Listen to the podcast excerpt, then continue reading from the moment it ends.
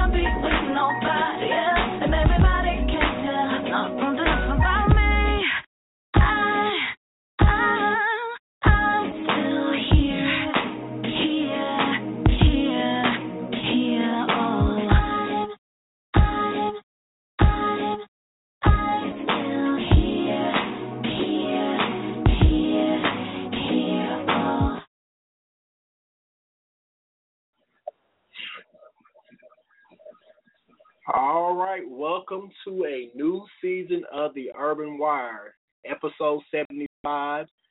Tonight we're going to be talking about a whole lot of stuff that's going on in the news and the media and in the world of entertainment. Um, tonight I have uh, my co-host Michael Snyder on online, and Good we just we have a jam-packed show for you tonight. I know we have some more people that are expected to come into the room, but I just wanted to tell you guys that um, we have not forgotten about you. I know a lot of people have been asking about the show. You know, um, just wanted to take you know a little break and stuff like that. We're going to be having some new things coming up this season. Um, we're going to be bringing some new people on board. It's just going to be a really good, really good comeback uh, for the Urban Wire and just the UCOFW network in general. We will be having some new shows on our network, so be on the lookout for that. And I just want to thank everybody for their support. Um, you know, um, people don't have to support you. and I just I'm just very grateful that there's been a lot of people that have been with us through the thick and thin for the past several years.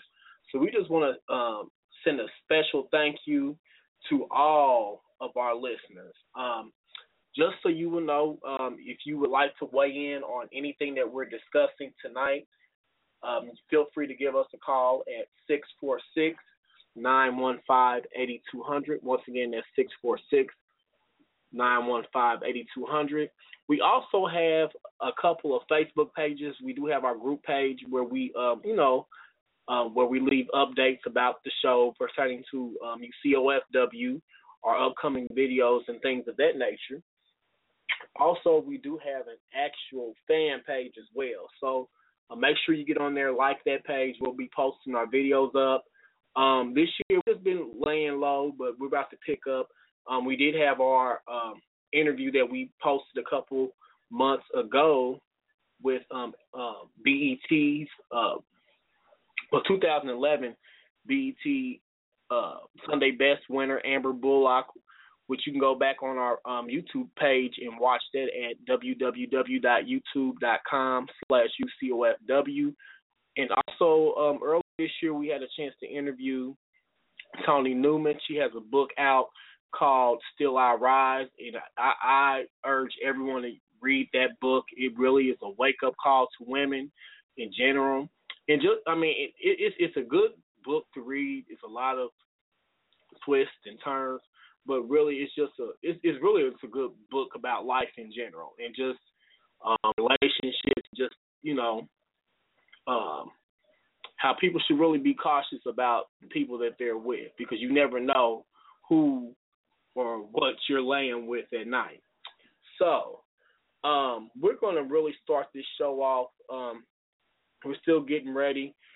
Uh, you know, we're getting into the groove of things. Once again, the number is six four six nine one five eighty two hundred. If you want to call tonight, I'm just going to tell you what we're going to talk about. I'm going to give you a quick rundown, and if if we don't get to, to all our topics, we will be back next Monday. Tonight, I really want to start off the show because our hearts are heavy and our spirits are pretty low right now. Um, here in the city of Indianapolis, we have lost a local and national community activist and journalist, and just just just a, a, a wonderful human being. Um, his name is Amos Brown, and we're to um, talk about his life and his legacy here in a little bit. Um, also, we're to get on the the whole controversial um, thing about Raven-Symoné and her her controversial comments on the View for the last several weeks.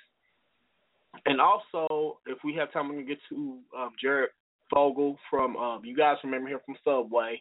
He actually lived here in Indiana, um, in Zionsville, Indiana, which is not too far from Indianapolis. We're gonna talk about that. We're gonna get an update on that. Um, and also, uh, we're gonna talk about the mother who got on social media and pretty much blasted, put her child on blast, you know, and pretty much said that her child's hygiene was not up to par, and she just pretty much humiliated this child. So we're going to get on the subject of people who have no limits when it comes to social media. Like it seems like everybody wants to be um, the next social media superstar, and people will stoop to all you know, all time lows just to get validation on social media. So we're gonna get on that. Um, if we have time, we're gonna talk about some of the new reality uh, shows that are on TV right now. Um, as you guys know, season eight of The Real Housewives of Atlanta um, uh, premiered last night, so we're gonna get on that. And Michael, I think you have something on gun control. We're gonna get on that. And then also, there's another story we're gonna try to get to called uh, pertaining to um, this this young lady of Mexican descent. She was an intern for a company, and she released this viral tweet on um, social media, and pretty much there was a huge backlash behind it because it was a racist kind of like kind of tweet and illustration. So we're going to talk about that, and we're going to talk about how how is it that you are a minority, but yet you still want to look down on African Americans. I thought we are supposed to all be in this together. So we're going to talk about a lot tonight. Um, I'm probably going to go to another song so we can still get organized and get everything together. Um, I know I've been rambling on, but uh, Michael, is there anything you want to add or anything you want to uh, talk about before we go to a quick break? Mm, no, not that I can really think of at the time. All right. Well, um, we will be back. Um, we're gonna go to some Jill Scott. Um, we opened up the show with a song, well, a new single from Tisha Campbell. Now, a lot of you guys remember her from um, Martin, the the show Martin, back in in the '90s. You know, and you know she played in a lot of movies back in the early '90s and stuff like that. Um, now she has a CD out because you you guys all knew that she could sing. You know, she well she sung a little bit on the show here and there, but um, she actually had a single out. I think in the late '80s or early '90s too. So you know, a lot of people didn't know about that. So now she has a new CD that's coming out, um, and also um, if we have time, I might play Janet Jackson's new one of her new uh, singles from her new, latest release. And also, um, we're gonna play a little Jill Scott. This is one of her latest releases. So we got a lot of good music here tonight. We're gonna try to squeeze in here and there if we can, but if not, you know, we're gonna roll it over to next week. So um, I guess we will return after this brief message.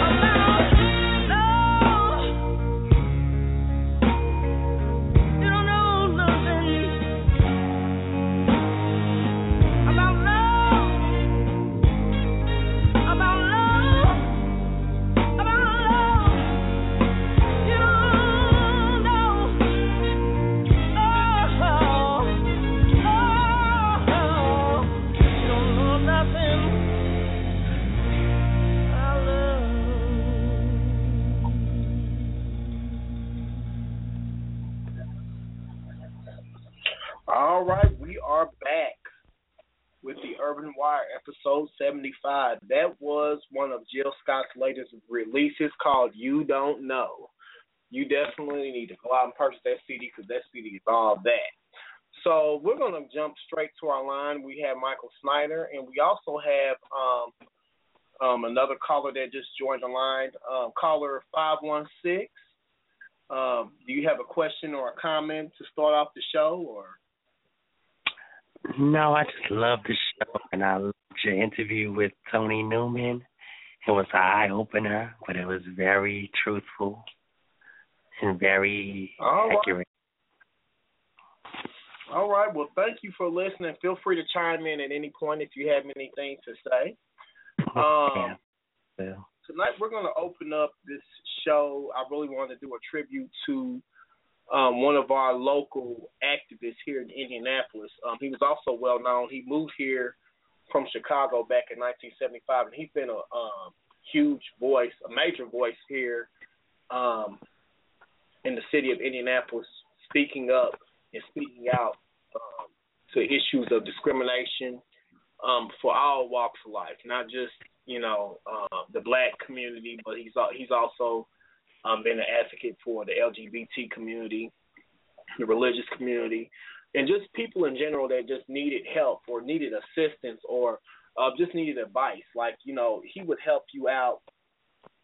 Um, like he he opened up his lines every day. And he and he just had an answer for everything because he had a lot of clout and a lot of pull in the city, and like he's met a lot of um, prestigious people throughout the years, and brought a lot of people to um, the the radio waves just to like educate and you know inform the people, and um, we just lost him this past weekend. He went home to visit um, his father in Chicago, who, you know, which he was in the hospital, and he went up there to visit his his uh, father, and um, unfortunately, when he got to the hospital, he had a heart attack, and they weren't able to um, save him.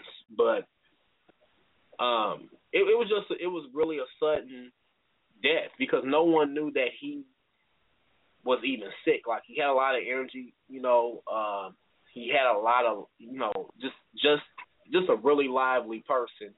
And if you ever had a chance to meet Amos Brown, which I've met him before, he just he's just a really humble, down to earth person, willing to talk to anybody, willing to give advice to anybody. Um, he just he gave a lot of himself to the community of Indianapolis. He moved here um, looking to make a difference, and he really did. And one thing he he was really into the political scene. He he believed in everyone should have a, a voice, like everybody should be heard. So he brought a lot of um, local politicians, um, a lot of national politicians to um, his show. And it just wasn't about trying to promote the left or the right. You know, um, he had Republicans and Democrats on his show. Um, he brought a lot of uh, people on his show that that could offer resources to the community. And um, I think we we really should look at this man because, like, I think with him passing, I think the real, I think we we really have. It's like an endangered species of person. Like, you know, we don't. True journalism and true activism is like dying off. You know, everybody wants to be you know, seen and heard on social media, but a lot of people don't want to get out there and pound the pavement and do the, do the work. And I think that um, he was one of those pioneers that really exhibited that type of behavior and and that type of action. So we're gonna go to a clip um, provided by um, Wish TV 8, which is our local news station. And just to give you a kind of a background of his life and just to give you, uh, you know, a brief synopsis of what happened. And uh, we'll be back and uh, we'll discuss his life some more. If you guys want to call in, um, if you have any good memories of Amos Brown and anybody wants to, you know, chime in tonight, feel free to give us a call at six four six nine one five eighty two hundred, and uh, we will be back after this brief news clip. Tonight on 24 Hour News 8, we mourn the loss of an important voice in Indianapolis. Yes, hi, can you hear me? Yes, ma'am. Go ahead. Amos Brown led a community conversation on race relations from behind his microphone for years, and his work in the community will be felt for generations. Tonight, a city grieves the loss of Amos Brown. Yeah, good evening, everyone. I'm Phil Sanchez. We begin tonight with the surprising news of the death of Amos Brown. The Hall of Fame broadcaster and community leader died yesterday while visiting family in Chicago. We start our coverage on this shocking loss with our Jessica Lauren, who's live outside of Brown's radio studio in downtown Indianapolis. Jessica, good evening to you. We'll talk about using media as a platform to make a difference. That is the statement we're hearing from his coworkers and from callers over and over again that he just had a real passion for making a difference. Come on inside. This is what's happening in the studio right now. A lot of sharing is going on live in the studio. They're talking about his legacy and the impact that he made throughout his 40 year career throughout Indianapolis. Producers shared what it was like working with him as they passed around tissue boxes. I was told he was a very direct, outspoken person who had a big heart. Brown was very active in the community community. Many appreciated that from hearing the phone calls just pour into the studio after the news came in. He collapsed Friday, passing away from a heart attack at the age of 64 years old. Everyone here at the studio one is in shock. His coworkers say he told them, "See you soon. I'm just taking a quick trip to Chicago to visit my father." It didn't matter what the situation was. If somebody was complaining about potholes, he wanted to get an answer for them, and he wanted us to find a way to help them. So it was all about him helping. He was such a servant for this city. Well, tonight at 10 and 11, we are going to tell you what his coworkers are going to put together in his honor to honor his 40 year career here in central Indiana. We'll tell you about that at 10 and 11. For now, we are live here at his place of business for so many years where the outpour is just coming in. People are calling, it's in queue. We're going to give you more of an update next at 10:11. For now, live in Indianapolis, Jessica Lauren, 24-hour News 8. All right, Jessica, thank you very much. And reaction to Amos Brown's death is coming in from all parts of the community. Mayor-elect Joe Hogsett releasing a statement saying, in part, our city mourns the loss of a special person who gave us a sense of communal responsibility and universal compassion. He was kind, he was wise, and he cared deeply about our city. City Council President Maggie Lewis also releasing a statement. Amos Brown dedicated his life, she says, advocating for issues affecting African Americans. His passion for journalism and commitment to our community created the perfect recipe for sharing information that impacted our quality of life. Congressman Andre Carson writing, he was the trusted voice for news and culture in our city, off the air he was an active leader who spent his life standing up for those in need and working to make our community stronger. Our city is better because of his voice. And news of Amos Brown's untimely death spread quickly on social media, and folks going online now to express their grief. IPS Superintendent Dr. Lewis Ferebee tweeted, devastated about the loss of longtime community activist and radio host Amos Brown. He challenged me and all for excellence. Butler University tweeting Amos was an extraordinary civic leader and friend. And even the Children's Hospital of Indianapolis tweeting, You have touched many lives in Indianapolis and beyond. You will be missed. And we here at Wish TV feel the exact same way. Many of us worked alongside Amos for years. He was a hard nosed journalist with a passion for the community. For more now on his legacy, here's our own Julian Grace, Tina Cosby, and Lori Wilson. I just want to go ahead and start, guys, with the last time you saw Amos. I think it came as such a shock because he's always had so much energy, and uh, you saw him just this week. Yeah, we were at the Simon Tower on Thursday evening for a speaking engagement, and Amos, he was the moderator, and he had his same energy as he always does, and he was talking about different issues um, concerning minorities in media, and then just different issues in the city, and he just seemed like Amos You know, I, I didn't think anything that this could possibly be the last time that I would be in his presence. I mean, the mood that night was very energetic. I mean, we just had a great time.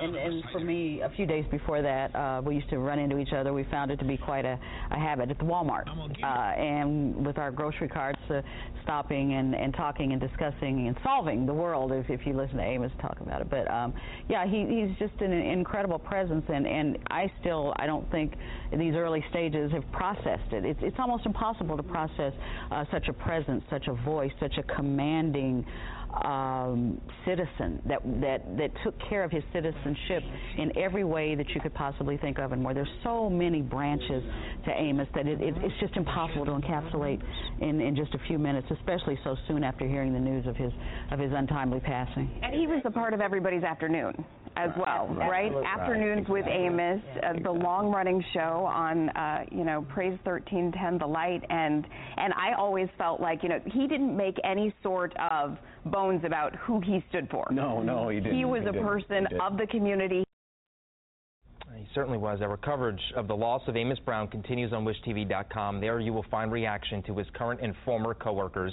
At Radio 1, there's also a photo gallery showing some of his work in the community. There's also a collection of reaction to his death. All of that on WishTV.com. And of course, we'll have much more on the passing of Amos Brown tonight at 10 and 11 o'clock. Right.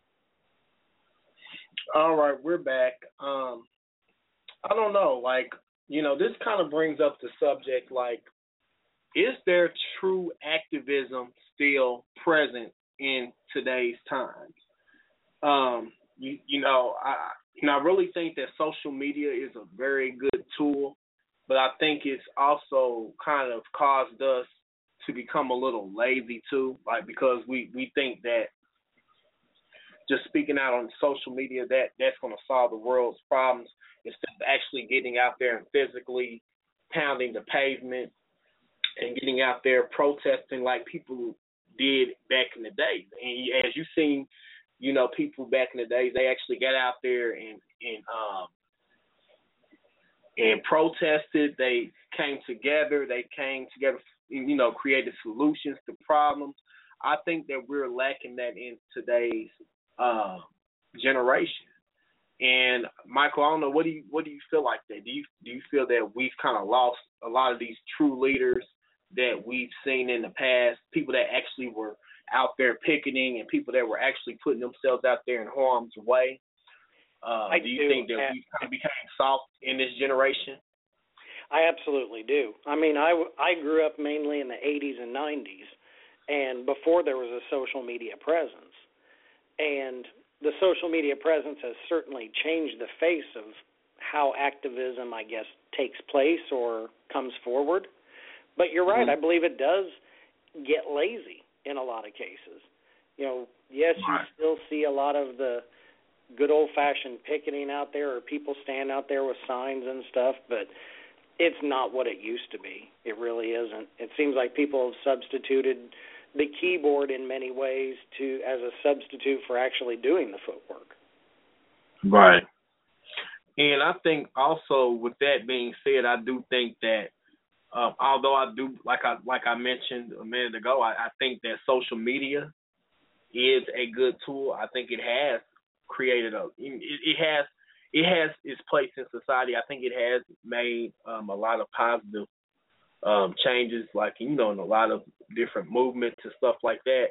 But I think also it, there's a dark side to social media too, because I think we live in a society now where everybody is obsessed with who you know becoming the next social media star. You know, people need validation through social media. So I think a lot of people um, are out here willing to stay and do anything to get that attention that they they crave, you know, or that that they need because they feel that that's the only way that they can stand out. You know, and I think that that's a huge problem with today today's society. Everybody's trying to pick, you know, for lack of a better term, everybody's there's a you know too many attention whores out here. Yeah, And I think that that's good term for it. Yeah. yeah, and you know, and I think people, and when, when you look at that terminology, it's it's it's very befitting to a lot of these people. because you're willing to sell yourself out, willing to sell your soul to the devil just for a couple Twitter likes or just for like some Facebook likes or World Star Hip Hop acknowledgement. You know, so I think that um we need to look at that. So I don't know. I just I think it's a really sad situation. And there was a story that I wanted to get to a little later about this mother that put her her daughter out there um on social media like and you can kind of tell that the daughter um was I hate to say this term but she was a little slow but I think the mother humiliated her daughter um on Facebook talking about how she has poor hygiene and she she's um has these pissy pads and like used like tampons and stuff laying around and how her bathroom is like filthy and stuff like that. But to me, why would you ever humiliate your child like that? Mm. You know? Especially when the child is of some form or fashion special needs. Yeah. And instead of you teaching your child, you know, proper hygiene and showing her the proper way, what do you do? You get on social media and humiliate your child. Like that is just despicable to me. And you know, um, I seen that video that went viral, and it's been a lot of people that she got a lot of backlash from that. I guess like she thought that she would be the quote unquote parent of the year by putting her child on blast, but really, I think that it backfired on her because a lot of people were literally trying to find out where this woman was at because this was like really an extreme, you know, case of child abuse of how she really humiliated this child. Like, and then you seen the picture of the mother. You seen her silhouette in the bit. She looked like a big, fat, sloppy pig herself. So who are you to sit there and judge your child when you sitting up here? I don't know what that was she had on, some purple towel or some purple moo she had on. Makes you wonder if she learned it from someone else, like mom. Exactly. You know, you lead by example. And if if your child is exhibiting that type of behavior, that's a reflection of you. You see what I'm saying? So I, I just really felt I felt really sad for that child. I really felt uh very I don't know. I mean, I know we've kind of gotten off track, but I guess this all ties into you know in together. I think instead of people using I know it's a new age, but instead of people using social media and using these new outlets for a positive uh, outcome, we we want to use it for you know what I'm saying. And I think that it's just a shame that we have these powerful uh, means of like getting our voices out there, and we want to misuse them. And instead of like trying to make some type of change, we sit up here and do all this this foolishness, and we use these these forms of you know these forms of getting our expressing ourselves we we use them in a negative way, you know, and I really think that that's unfortunate. And I look at people like Amos Brown. Um, I think it's really a shame that you know this generation here, you know, where where where are we? I mean, it's just like where do we go? Like we we're losing a lot of our true pioneers, and I just look at this generation today, and it just it's very disappointing to see where we're going as a society. You know, these these kids today, they they're stand they don't they're not taking a stand for anything. The youth today are not taking for anything. All they all they're concerned about is getting on World Star Hip Hop. They're they're you know you know who who can get on who can get on Facebook or get on World Star Hip Hop or get on Twitter or whatever and post the most outlandish tweet or you know who can make the best twerk video and who can do this and who can do that. But my thing is, is like, what are you doing to better your community? You know, it's it's really sickening. So I don't know. It's just it's just I don't know. Yeah, I see. You know, and I, and I I even know a lot of people personally. You know, it's like you never have anything positive to say on Facebook or social media. It's always some type of drama. It's always some type of, you know, I don't know. It you know I, I think we're just I don't know what kind of society we're living in, but I, I think we're obsessed with social media, and it's not for the better. You know, a lot of times. So I don't know. So, did you have something that you wanted? I know we were um, discussing about the whole gun gun control um, issue because I know a lot of the uh, candidates are now getting out there and they're putting their positions out there for people to, you know, uh, to observe. But I was wondering, did you have anything that you wanted to uh, share tonight? Yeah, I was going through some of the gun control articles and a lot of stuff that you know I've seen coming out here lately, and I know we're approaching the presidential election season when that starts gearing up, and you know you already see the Republicans getting underway with their self massacre, for lack of a better term that I like. Mm-hmm. Um, but uh, went through some of it, and you know, again, it's very from what I've seen, it's very party line stereotypical, I guess. You know, Yeah. stereotypically, Republicans are anti-gun control, and stereotypically, Democrats are pro-gun control. But in Mhm. the race, what you're seeing is there's actually a nice mixture of things on both sides. Yeah. Uh, I know that currently, you know, President Obama has wanted to take some action on gun control. He feels kind of like it's one of the things that he really hasn't got to do. Um, but just as a little bit of a quick rundown, uh, I found a really nice article on the Inquisitr.com that uh, gives a good rating on them. Uh, Jeb Bush, definitely against gun control, strict party line Republican on that. Um, he supports uh, ban- background checks at gun shows, supports the stand your ground gun laws, and favors the concealed firearms. Get from the NRA, and the NRA plays an interesting role in election times because they give politicians a grade on how they view their views on the gun control issues. Jeb Bush gets an A plus rating from the NRA. So he got a big backlash though uh, from a lot of people when in response to the oh I'm sorry I'll probably butcher the name of this the Umpqua Community College shooting at uh, occurred out in Oregon I believe it was and Mhm. uh, in response to it he says stuff happens Oh wow. yeah he said stuff happens I'm like oh my all right but the NRA gives him a grade A plus.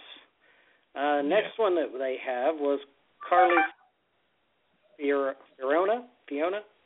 Um, Mhm. She's against the gun control. Um, she's been given a pro gun rights AQ grade by the NRA. I'm assuming that that's a decent solid A. I'm not sure with what their grading system is with an AQ, but um, she does support Second Amendment gun rights. She opposes a ban for people on no-fly lists to buy guns, and opposed the '94 assault weapons ban. So that's some of her history on it. Um, her belief, and quoted, is we have loads of laws, and most of the time criminals are breaking those laws, and we're curtailing citizens' lawful rights to carry guns. Fiona said during 2010 debate, um, the assault weapons ban is extremely arbitrary about what qualifies as an assault weapon.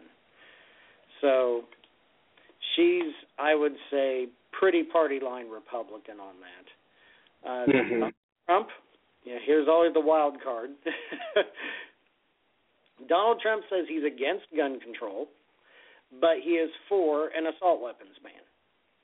Um, he believes that the Second Amendment should be protected and that mental health programs, not gun control, should result from the UPUC, the community college shooting.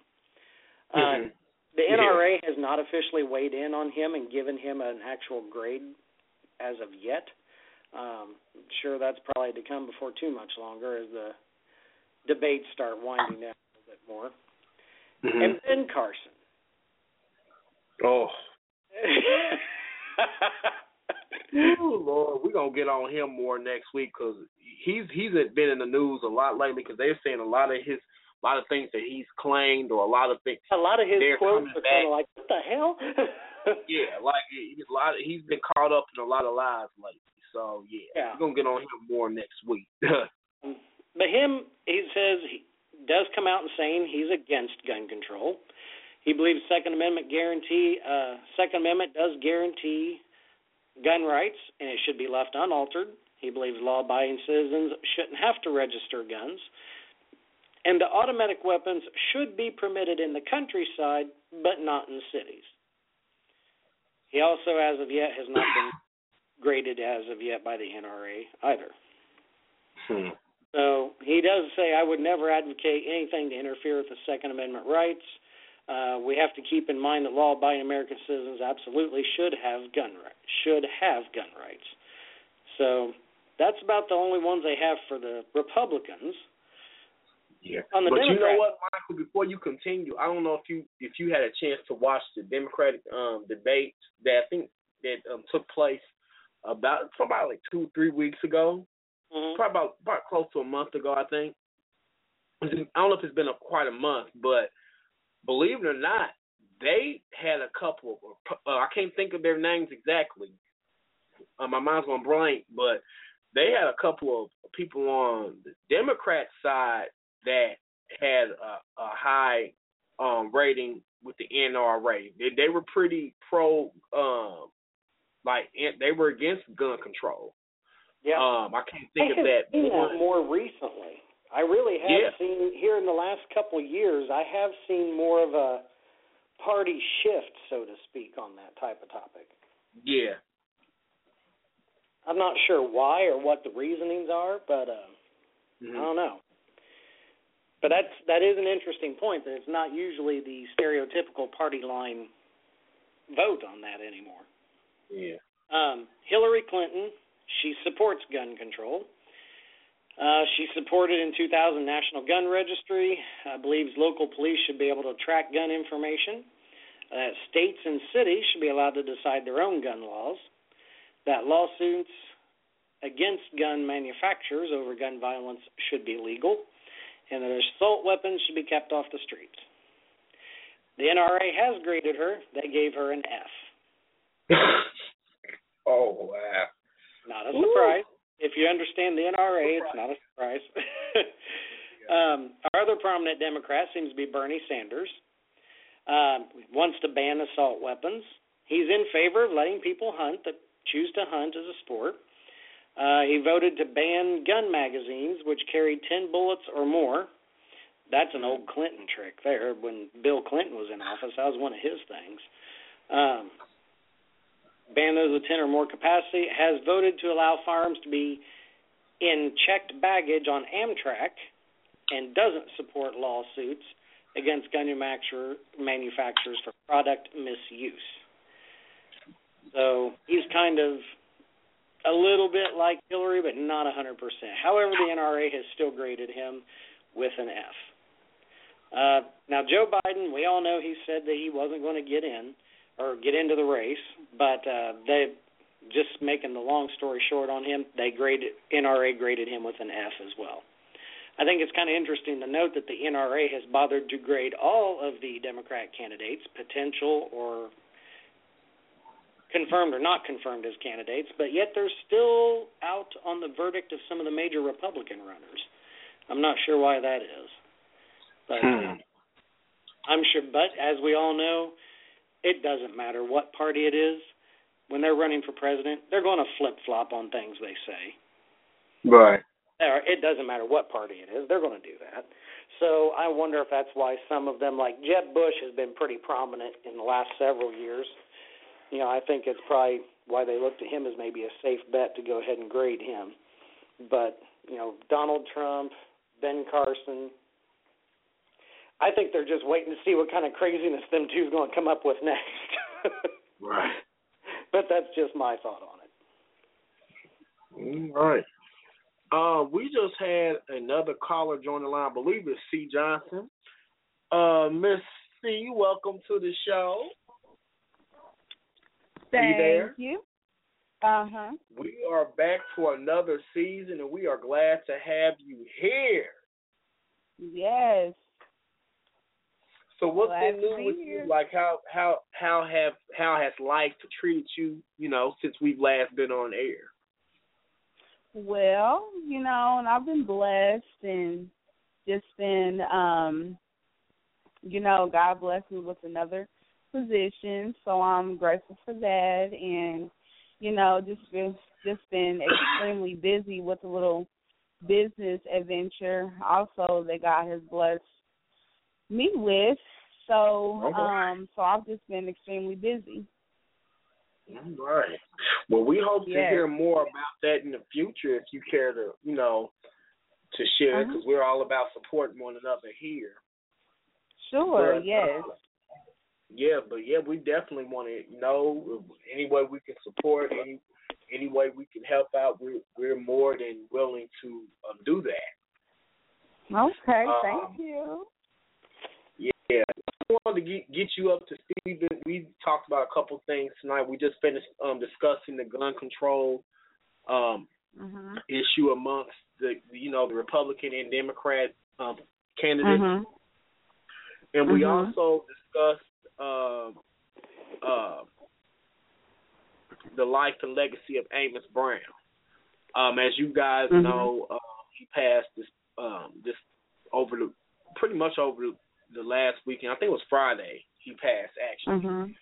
and um, it was really dev- a devastating blow to the city of Indianapolis because Amos Brown was one of those people that the people could call him um, if they had Mhm. questions, they had concerns, they had they needed advice, they could call him. Mhm.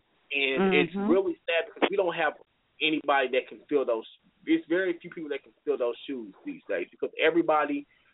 There's a lot of people that we lack people that have courage today. And, and like we were Mhm. just talking about the whole social media thing, everybody wants, you know, to have the most Twitter likes, the most Facebook likes, but nobody wants to get out there and pound the pavement. And I was wondering, what do you Mhm. feel about that? Do you think that we we have lost a lot of true old school leaders that got out there and picketed, that got out there and made their voice heard, that got out there Mhm. and that, that engaged with the people. Do you feel that we've lost that in this generation? Yes, we have. Um, and it is unfortunate. Um, and just with um, me having to actually watch a lot of those go, a lot of those figures go, um, like it has just really been unfortunate. And um, and a lot of times, you know, when like we will stand by those who have gone before us and who have had the courage to go. But then it seems like once they go, it seems like there are a lot of people who forget the um the um trials and they forget the courage that those individuals had to lead us on and they just act like it never happened you know and Mhm. it's just like they just fall by the wayside and they forget where they come from because a lot of these leaders really lead us on because sometimes we don't have and I'm not saying us but I'm saying that there are a lot of people in our society today that does not have the courage to let their voice be heard because this show, you know, like we are letting our voice be heard, but there are some people that are not allowing that to happen. So then we mm. have other people that will step up for us just like Amos Brown did and they will actually trudge on for us. But then when they pass on from here, it's like we don't even remember what they've done and we just go back on living a negative lifestyle because they really did introduce a lot of positive attributes. And you know now that um and and really what is getting me is is that um i i'm just at the point now where i don't understand why um a lot of the people um you know like why they're not trying to actually carry their tradition on why are they forgetting it Mm. why are they not wanting to um respect what they've done you know so so Right. it just seems like it's a lot of disrespectful attitudes and behaviors that go on once these people pass on. Yeah, and you're right. Uh, I, I really think that we have. Uh, I hate to say this, I don't want to go this far, but we have kind of, Mm-hmm. In, some in some aspects, we have um, gotten somewhere, particularly as you know, as far as the African American people is concerned. But I think we we have become complacent, and I think we're really starting Yes. to forsake the memory Mm-hmm. of those who have gone be, be, before us. You know, I think Yes. that we have become complacent. I think we have lost our self pride, our self dignity. We've gotten caught up in this this reality TV type of you know um mindset where everything is you know everybody's on TV. Everybody's you know if it's nothing positive, they don't want to hear about anything positive. It's all about who you know what I'm saying, who stole whose man, who got this and who's got that. It's it's about fighting, Mhm. disrespecting one another. And that's what sells these days. You know, and I think it's Mhm. really sad we've gotten to that place in society where we've lost our self pride and our self dignity. You know what I'm saying? Yes. We we sold out just for that Mhm. that that green dollar. Yes. You know what I'm saying? And I think it's it's really a shame. I really think it's a shame. Um, we have Yeah. another caller on air, um, two nine three one seven two nine four. Are you just listening at this point, or um, is there I'm anything you want to add to the conversation? No, I'm just listening. Okay, feel free to chime in. Um, I wanted to get on. I definitely want to get on, or at least start getting on this subject about Raven Symone. Um, Mm-hmm. I really think, you know, with all this being said, I think this is a good segue into this uh this whole debacle with her because it's like to me like, girl, you have forgotten where you came from. Mhm. Like, um, if you guys remember back, I think it was about a year or two ago, she did that interview with Oprah talking about she doesn't identify with the African American community because she's not into labels. But boo, let me tell you something. If it wasn't for that label or that group of people standing up and fighting for you have the right to voice your idiot well, in my opinion, your idiotic points of view, you wouldn't even ha- be where you're at today. You wouldn't be able to sit on the view and make these these god awful statements, you know, ridiculous Mhm. statements, you know, and you wouldn't be where you're at today if it wasn't for the African American community that you so much like have like all this this negativity towards. You know what I'm saying? So we're gonna go to a couple of clips. Um, we're gonna start off when she made the statement about um, she's against hiring people with quote unquote ghetto sounding names, and then um, there's another video where she made this apology, and I think she only made it because she had her statement had a lot of backlash to it, and then she, but see, she wasn't done after that. After that, like a couple Mhm. weeks, a week or two later, she made another statement about the Spring Valley um, incident where the young lady was brutally attacked by, I think, a police officer at at school. And you know, it's Mhm. just it's just really sad that you you forget where you come from. To like when if it has anything to do with your people, you you feel that you you you you can get validation by slandering and slamming your people on national TV to make yourself look look good. And I think that's just very disgusting. But we're going to go through these Mhm. couple of clips, and then we're going to come back and have an open discussion. Um, if you want to join the discussion, feel free to call us at six four six nine one five eighty two hundred. Once again, that's six four six nine one five eighty two hundred, and we will be back after um, these couple of clips. You know, a new study in the journal Evolution and Human Behavior says Americans make racist assumptions based on people's names. Now, this, of course, made us think about the viral video that listed the 60 most ghetto names. And here are their top 10. My boy. United States of America Liqua, Alejandrisha, King Kong Quisha, Fried Chicken Nisha, Collard Green Greg Drank Isha, Africa Nisha Niqua, Kashaya, the Tanyana Boba Nashria Niqua Niqua Court. Um, just to just to bring it back, can we take back racist and say discriminatory because I think that's a better word. yes, it is a much better That's word. a better word, and I am very discriminatory against words like the one that they were saying in those names. I'm not about to hire you if your name is Watermelon Andrea. It's just not gonna happen. I'm not gonna hire you. No, that's not your- if I was that's not their fault. I would be such a beautiful King Kong Quisha, by the way. I'm you guys know.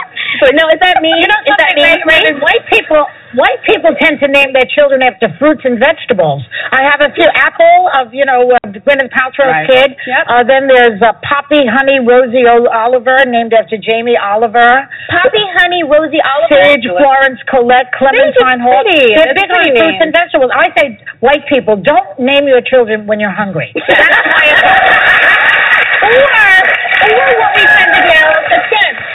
Or what we tend to do is we take a common name like Michelle and we spell it all freaky and nobody. Yeah, and like the poor kids, like like Isabel, I Z O B E L, Braden, B R A E D Y N. I mean, you take a That's an common name. situation. Like Or I have to, W H O O P I.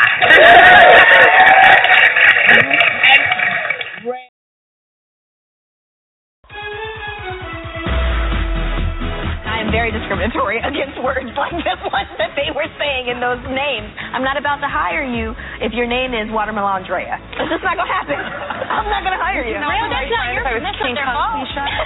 I would be such a beautiful King Kong Quisha, by the way. I'm just you guys know.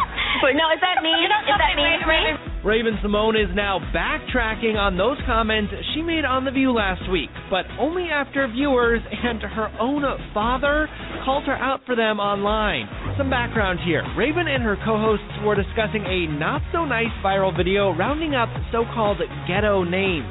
In a new Facebook post, the actress writes, My comments about discrimination have spun out of control. Quote, As an equal opportunity employer, I have never discriminated against a name. Even though I said I would, it's not true. My comment was in poor taste. My lack of empathy towards name discrimination was uncalled for.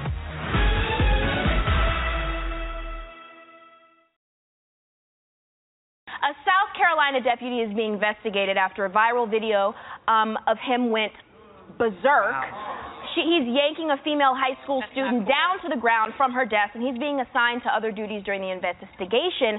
And Brian, what did you say what's happening? The FBI is now investigating. Really? Yes. Wow. The FBI is investigating. First of all, I think we heard about the story. The girl was told multiple times To get off of her to phone. get off the phone. There's no right or reason for him to be doing this type of harm. That's, ridiculous. But at the same time, you got to follow the rules in school. First of all, why are there cell phones in school? This shouldn't even be a problem to begin with, and he shouldn't have been acting like that on top of it. But Raven, this guy was known in that school. They called him the Incredible Hulk. He. Amongst students, though, but amongst the administration, they had just given him a award for being a role model. No, they had actually he had gotten in trouble before for already had- laying his hands on his students. He if had, I'm but not the school gave him an award last year for being a role model. a role model who beats the students. Students call him the I don't care what award they gave him, but Yeah. yeah. still, it's. I mean, the girl was obviously like not following the rules, but you cannot lay your hands on someone. I mean, maybe even in jail, but even on Beyond Scared Straight, which you know is a show I love, My- they never hit the kids like they that. They can't. He was actually sued for false arrest, excessive force, and battery in 2007 after a couple accused him of manhandling them. He has a record, and he's still hired. But at the same time, get off your phone. I, You I- are in school. Get off your phone. What Well, you that's the thing, Instagram? too. For two seconds, please. I have, I have a question. My mom taught me when I was younger, if you don't have anything nice to say, don't say anything at all. And why do you think that it's important? Why do you think that's important to mudsling and have these these words that obviously touch the hearts and souls of so many people of America being said when we're taught something different as a child? Could you explain that to me? And why do you think your success is based off of that? Well, I'm at least talking about policy. You have a position on what people's names should be. Watermelondria. I mean, you'll insult people for their names. I'm talking about a government policy that affects all Americans and immigrants and the people living here and is harming our country. So are you? So you don't follow it. Are you I didn't against? ask this. uh, Okay. got it. Are you against all immigration or just illegal immigration? All right, we're back. And what I find funny about the situation is I, I just want to play a couple of clips to get everybody up to speed of what's been going on. Um, the first clip we were we, we I played on the show was um, when Raven Symone uh, made that comment against people with ethnic sounding or quote unquote ghetto names, and then the next clip I played was from ET Entertainment Tonight where she made this this uh ridiculous apology. I, I it, it was it was a sorry apology if you ask me. And and this is what gets me. Why is it that the only time people want to apologize is when they're when when what they say receives so much criticism and backlash. Now this is my thing. If she was praised for what she had said, if she was deemed a hero and she and you know she got all these you know, like I said, going back to the Facebook likes and all this, you know, Twitter likes and all this stuff, she would have not even apologized. But now that your own father even came out against you and said, hey, that wasn't right, you know what I'm saying? Now you want to apologize.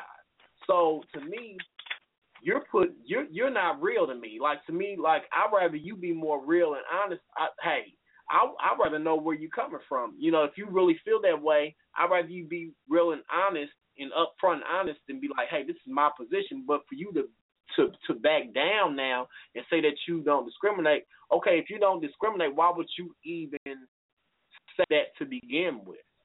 You see what I'm saying? And then getting on her about this this uh Spring Valley incident, I think like, you know, girl, you have no compassion towards anyone. Now it's kind of funny, like you know, and I, I'm just gonna keep it real with you. Like, uh, it's kind of funny. Anytime it has something to do with your own people, you you have no empathy, you have no sympathy, you have nothing. You know, and for you, girl, you you should really go back to your roots and realize where you came from because, you know, girl, you're African American. I don't know what you think you are now, and you you want to sit on TV and discriminate against someone, and you want to talk about people's names, which you you can't help who, what your parents name you. But girl, what if someone say that they didn't want to hire you because you are a lesbian? What if someone say that they didn't want to hire you because you got that damn that damn rooster sitting on top of your damn head, looking a damn fool? You see what I'm saying? But you want to go in and talk about somebody's name. You want to go in and talk about your culture. And I said, you know, what? it's so bad that even the chick that she was dating, but she she she plays on Empire, even she cut her off and and and, and broke up with her because that's that's just really sickening. That's really sickening that you have these types of views. And to me, I'm really disappointed with Whoopi, and I'm really disappointed with that cast because nobody on that show has checked her. And for mm-hmm. you, you know, and for you to sit there and just not even say anything and go along with it, I'm very disappointed in Whoopi Goldberg. You know what I'm saying? So I don't know. What what see, what do you think about the whole situation? First of all, I think that it is just completely trifling. And I say that because of the simple fact that um, that's a perfect example of um, really forgetting where you come from. And um, what I think is wrong is, you know, um, how how can she sit up here and say that that's really not how she felt, but she straight up said it on national TV, and and I have a firm belief in of the abundance of the heart. The mouth speaks, so she spoke what she meant. And so now, when she was getting some heat up under her behind, then she wanted to rescind what she said. And truthfully, you know, I don't understand, and excuse my language, but I have to say it. But I don't understand why she was being a punk about it. Because if you really meant it, then why are you all of a sudden going to take it back? That is because Right. she knew how foolish she knew how foolish she sounds. And then not only that, how wrong is it for now if you know that you're gay and I don't have anything against people that that are that way. But my thing is is that you know the type of discrimination, you know, that a homosexual person gets day by day. Then why are you going to sit up here and try to take that same discrimination and mm, twist it mm, mm. around and put it on a person that has a name that a parent gave them? They cannot help that. You so you know, so really she has to think about the stuff that she's saying and really I think that she was just embarrassed that she sounded foolish. And then just like what you said about her own father, you know, coming on and saying the things about what she said, you know, um, I'm not going to say that she was being convicted because I don't think she had any conviction there. I just think that she was embarrassed and she wanted to take it back. Mm-hmm. So, and did you hear? And, and see, did you hear the last clip when that um I guess on that show when they had uh Ann Coulter, where she's been known to be like really extremist as far as like Republican. Like she has some Mhm. really extreme views. Like she's very racist. Like, but even she Mhm. called her out. But it's kind of funny when a white woman calls you out, you didn't have anything to say on that show. But if it's a black person Exactly. come on that show, you argue them down, mhm. and you you Yes. argue them up and down to Yes. the door end of the show. But you didn't have a thing to Yes. say when she called you out. And I just find that really just really ironic that she would let that slide. Mhm. But see, that's You know what happens what, when but you I- have self identity issues and you don't respect yourself. Yes. And, and that's what happens. Yes, that's exactly what I was going to say too. I was just about to say that. Oh yes, oh yes, you know, and I also think, and I'm sorry that if people may take it this way, but I'm sorry, but I got to say it, um, that you know, if if you are African American and if you are Caucasian, um, I'm sorry, but there are certain things that you know we. I don't. I don't really know how to say it, but if you are afraid to approach a white person and you're African American, but you don't have a problem being outlandish and crazy with an African American, then that is then that's a problem. Because first of all, you shouldn't be afraid of no person. I don't care what the color is. Because if a white person disrespects you as an African American, then you should have the same excuse my language, but I gotta say it too, but you should have the same type of balls and I'm talking about her to come out and to tell her, Look, first of all, I don't know who you think you're talking to, but how can you sit up here and act so scared and, you know, afraid to approach this white person who is, you know, who who outwardly who outwardly expressed racial aspects towards you, but then you think that that's okay. But then if African American does it, then you have something to say. So I don't know if mm-hmm. it's because now I don't know if she's mixed or not, but I'm saying, but Both her parents It- it is- African American. Oh well, see, I don't know That's- if that's she has I'm a problem with you know better than that. Uh huh. Right. Thank you, thank you, thank you, thank you, thank you. So Girl, you know better I don't know than that. what it is. Your ass grew. I mean, excuse my language, but honey, you grew up on the Bill Cosby show. Girl, you you know. Mm-hmm. Don't, girl, don't don't try to act brand new now that you on the View boo, cause you know where the hell you came from. Now you know That's you right. black now, and I'm not trying to be funny, but you Mhm. got to know where you where you come from. That's right. You can't That's forget right. that now because the the same black people that you so much against were the same black people that supported you, and and, and now now that you done got somewhere, now you act like you you you you can't even stand them. Now that's the now That's that's right. that's despicable to me. Mhm. I'm just saying. Um, Yes. we have another caller online, uh, caller three three one. Do you have a comment about um, this situation or Amos Brown? We were talking about him earlier. Or, uh, we have been talking about a lot of things. Like we were talking about how um, we have lost a lot of leaders here in the city, um, like a lot of old school leaders that used that that took a stand. You know, they weren't just all about the talk, but they actually walked the walk too.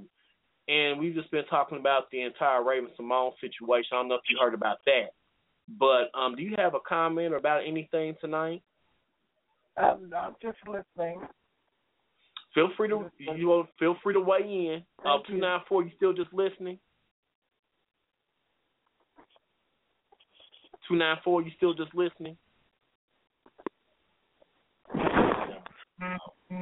Well, Michael, what do you feel about the situation? Like, what do you feel about that entire Raven Symone situation? We're gonna move on here in a minute, but I just want to get your opinion on that real quick.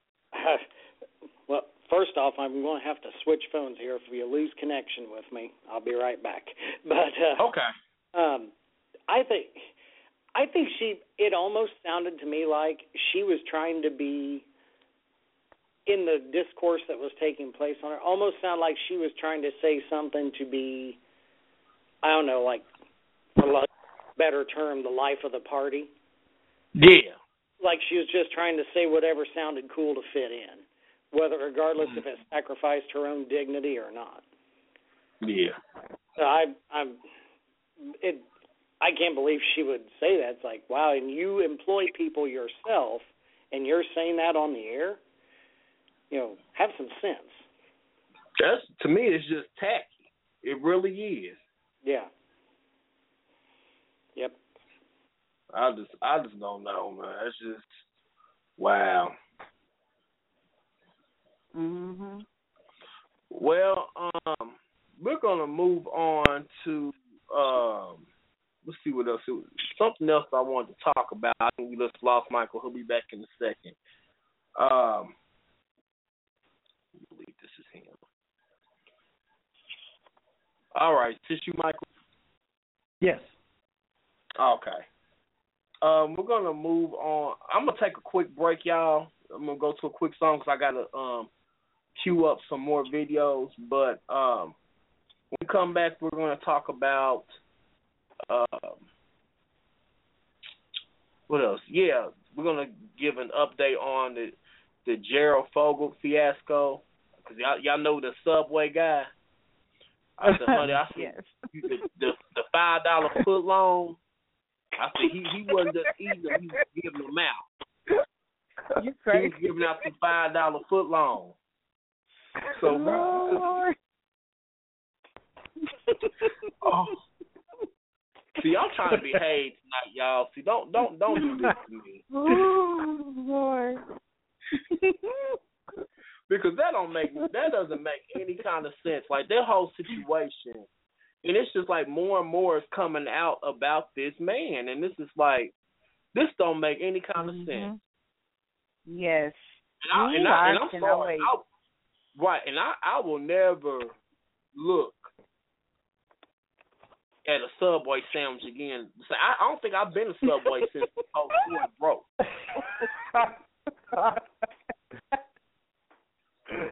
I I just think about the, the kids, and I think about never mind. And what's so disturbing about the situation is, is like you were a father yourself, and you gonna do that to some some kids. That that's despicable. I'm sorry. Yes. Mhm. But anyway, Mm. we're gonna go. Oh Lord, we're gonna go to a quick break. We're gonna go to Janet Jackson, uh, featuring J Cole, "No Sleep," and we will be back after this.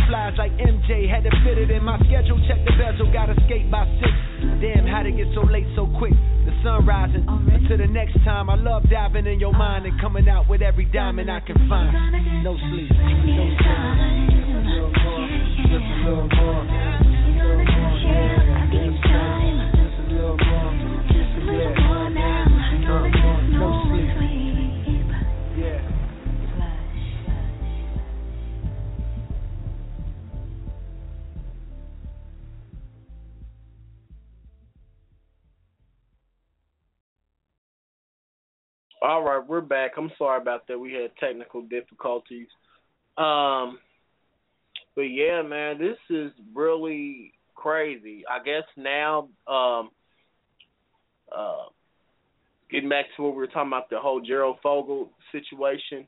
Uh, I guess now there's a there's a teenager that um that is I think she's supposed to be um coming on an upcoming um be on an upcoming um Dr. Phil episode, I believe on the twelfth.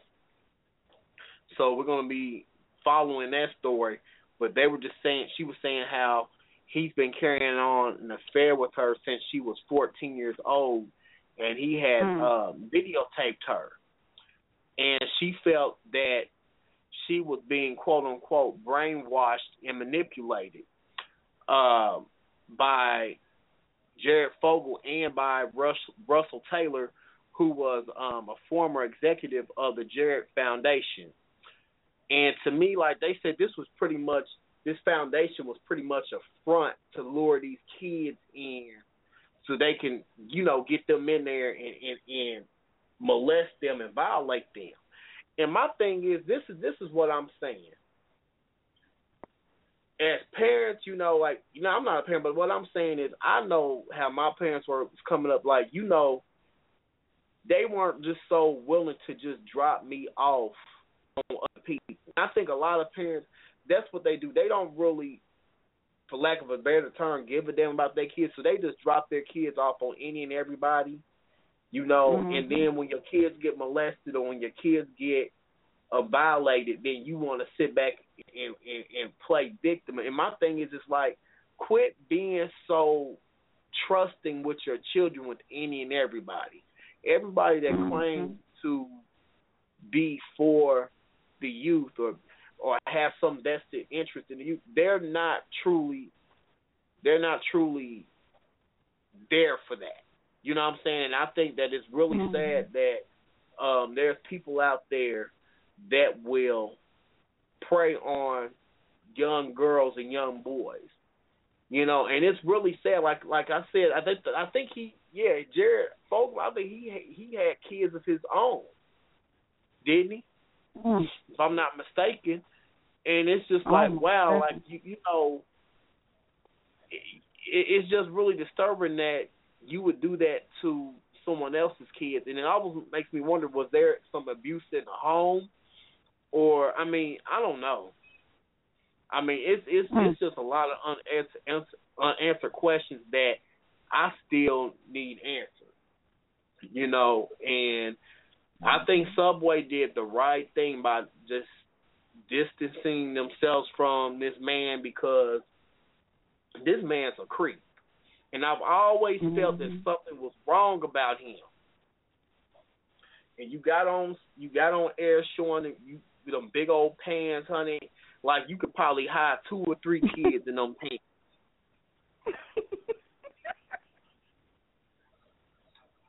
You know, it's just I just don't understand. What do you, what you so what do you think about the whole situation, Steve, about the Jared? Woo, I I know start we laughing laughing what you about said. it, but it- Uh, Well, I will say this: the man is sick, and anytime you get pleasure out of um, sexually molesting or abusing children, you're sick. You are demented, and for that going on for all those years, you know um, that that right there shows that he was a mastermind in what he done because it wasn't just two or three years it was a myriad amount of years um of footage of tapes of everything that they confiscated from this man's house and Mhm. um you know and and that shows that i don't care if it is something that he suffered from when he was a child there are men there is mental illness with this man because anytime you do that you are mentally ill you Oh, yeah. he he was not sane and so he felt like um you know he could live a normal life by saying okay if i go out here and i lose this weight and i become a spokesperson for subway okay. Um you know no one would ever suspect me doing anything like this. So he had to come up with a a double life so that you know um so so that his real life would not be seen or noticed in the public but it shows that what you do is dark is going to come out in the light and and that's exactly what that's exactly what happened. And for all those children that were just subjected to that you know he didn't think about the mental um health of those children as they get older. You know what would they go through or what would they experience you know and and that right there he needs to be buried underneath that jail he really does Yeah. mm, I mm, just, mm, mm. you know, and like I said, man, that like I said, this this is this this is this should be definitely be a wake up call to a lot of people. Mhm. Um, you know, we idolize these people, and and you know, we put them on a pedestal, but you never know what's really going on in the back of their minds. You know, Mhm. and it's it's just really scary. And I think we, as a community, we need to know first of all who's living in our community. This man Right. lived in a like a uh prestigious neighborhood, like it was a beautiful home in a beautiful neighborhood, Mhm. and I'm pretty sure those people would have never guessed that all of this was happening in their neighborhood. And that's why we have Hmm. to really be careful with um saying, Well, this would never happen in my neighborhood. This could never happen here. That could never happen Yes. You know, you never people Mhm. would have never thought that all of this stuff was taking place right under their nose. yes And I want to know, you know, did his family know anything about? I mean, did, they didn't find anything suspicious about his behavior. Like nobody Mm. questioned where his money was going in this organization. It, it's just a lot of questions I still had. I really Yes. do. I I don't think his wife really suspected anything because as soon as she heard about it, she's like, "Bye, out the door, see ya." I well, mean, do you she think didn't waste she was any time with it. She distancing was like, "I'm herself gone." from that? Do you think she was just distancing herself from that? I don't know. Usually, if if they were, the you know, you find out that they're what I've seen in the past. They're trying. They like, so we're separating till you know whatever. But I don't know. Just that quick of a goodbye out the door. I'm done with this later. I don't know that, mm-hmm. and I could be wrong. I could totally be wrong, but I kind of feel that she probably didn't. Yeah. Because mm-hmm. you figure these people, a lot of these offenders like this go on. They do this stuff for years unnoticed because they're not stupid. They know how to cover their tracks. You know, they. And it doesn't surprise me that maybe the family did not know. Mm-hmm. Wow. But we're gonna co- keep following this story because I'm telling you, every like every couple of weeks there's something else coming out about it. So I I said it just doesn't give us a good look here in Indiana, Mister Five Dollar Foot Long. Just don't give us a good look. Um,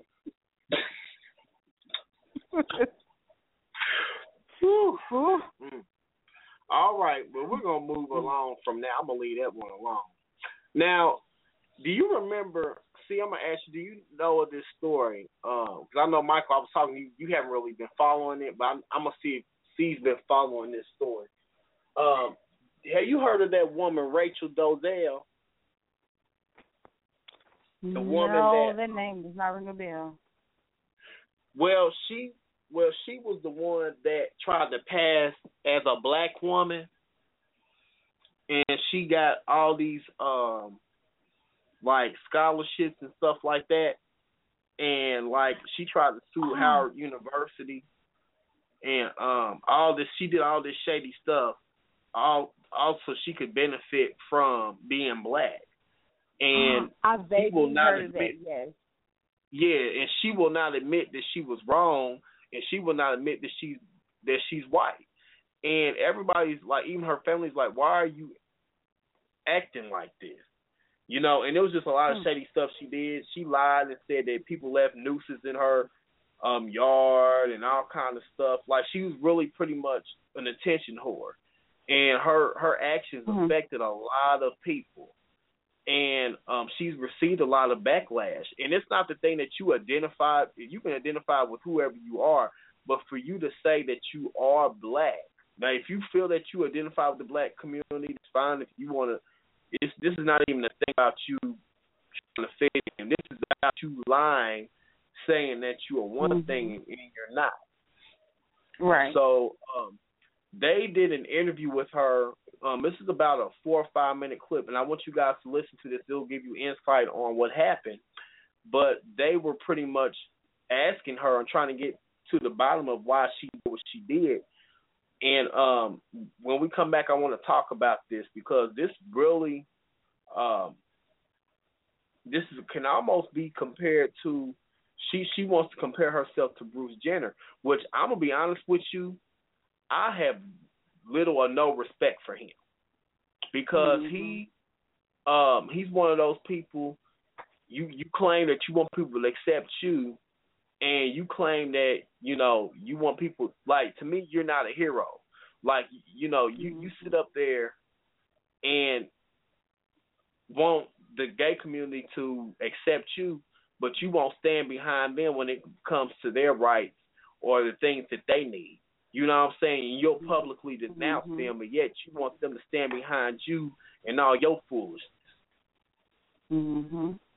So it's it's just a lot of controversial stuff going on with this situation. But um, I watched the show on the View. I mean, not the View, the Real. I mean, get this right, the Real, um, which which airs on BET. I watched this. Um, I think it came on last Wednesday, last Tuesday or Wednesday night. And like this interview is just really shocking. It was probably like a 15 minute interview, but I'm gonna play like four or five minutes of this, and we're gonna come Mhm. back and um, give some commentary. there were some people that felt that you never identified yourself as white. So, like when you went to Howard University, some people felt like they never knew you were white, you were black, and so they felt like maybe the scholarship or when you the you know when you got admitted to Howard, that took an opportunity from a black woman. So that's why a lot of people. It's like we you can identify For as you're beautiful, but we're trying to understand why in some instances you never told people that you were white. Yeah. I mean, it, are you ashamed of being white? Well, like Dick Gregory says, white isn't a race; it's a state of mind. Okay, but Nothing you know, about but no, whiteness no. Let me tell you something. I'm black. I can't be you. I can't reverse myself. Right. I, let me tell you, right though. If the police definitely the stop me, the police stop me. You you could you could throw that off and show that little like nice fine hair up under, and you might get away. I may not. I may not even make it in the jail. Well, so it's a difference. Okay. It's a big difference. Well, Rachel, following that, I have a question. Uh-huh. Right. What does what does being black mean to you? And why? Why why do you want to be black? Well, I think that you know sometimes how we feel is more powerful than how we're born. Okay. And um, blackness can be defined as philosophical, cultural, biological. You know, there's a lot of different things right. a lot of different people, and I think you do have to kind of like walk the walk if that's how who you are. Okay. So So you feel that you walk the walk of a black woman? absolutely.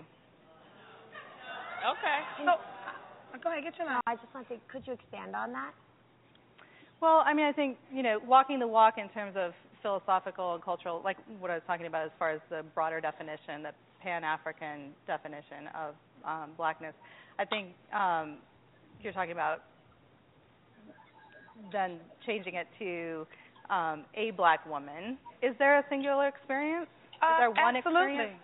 Absolutely. Um, there are opportunities that I might not get that you can have only because of the color of my skin, not because I'm a smart, beautiful, amazing mother, wife, and entrepreneur.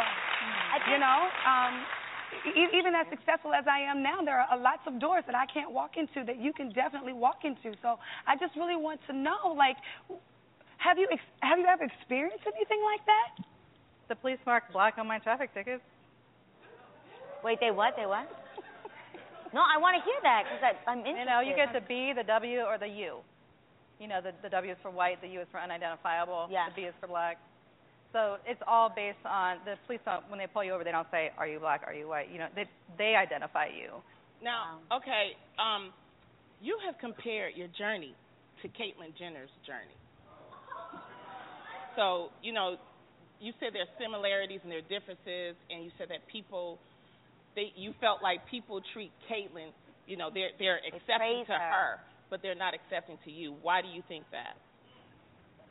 Well, I certainly applaud Caitlyn for discovering herself. Mhm. Um, and I think, you know, again, you know, what does it mean to be a little different from your spouse or your children and yet no less than 100% mother, 100% wife? Um, you know, are we all entitled to be exactly who we are? My question to you would be, what made you not say the the biolog the the Your biological birth, yes birth race race Yes. What At- made you what not point? say that? I mean, I guess, you know, I mean, I've described to you a little bit of the timeline. For Yeah. example, Howard University, there's no race designation on the application. Got it. I didn't, you know, fill out, check out, there are no boxes to check. Can I ask a question, Rachel? When Mhm. you mentioned that there weren't boxes of race to check in your applications, if there were, what would you have checked? When I went to Howard, Yes. I, I mean, there weren't, in, on the application, there weren't boxes. But if But there were, there were boxes, if there were, if it said white, Hispanic, black, Asian, or other, what what would you have picked? I, I think when it when it comes to filling out forms, right, the the form in particular usually defines things. So, for example, on one of the forms that I um, filled out, which was called into question this summer, it, it said uh, white in parentheses, um, having European ancestry, um, black in parentheses, um, human populations originating in the continent of Africa, and you know Native American. It defined that. And it's like okay. I teach. Af- I, you know, I've been a professor of African history, Black Studies. Yeah, but which one you checked, though? So it's like when it came, you know, I checked white and black because we all have human origins in the continent of Africa. I mean, that's true, right? The human populations originating in Africa is everybody.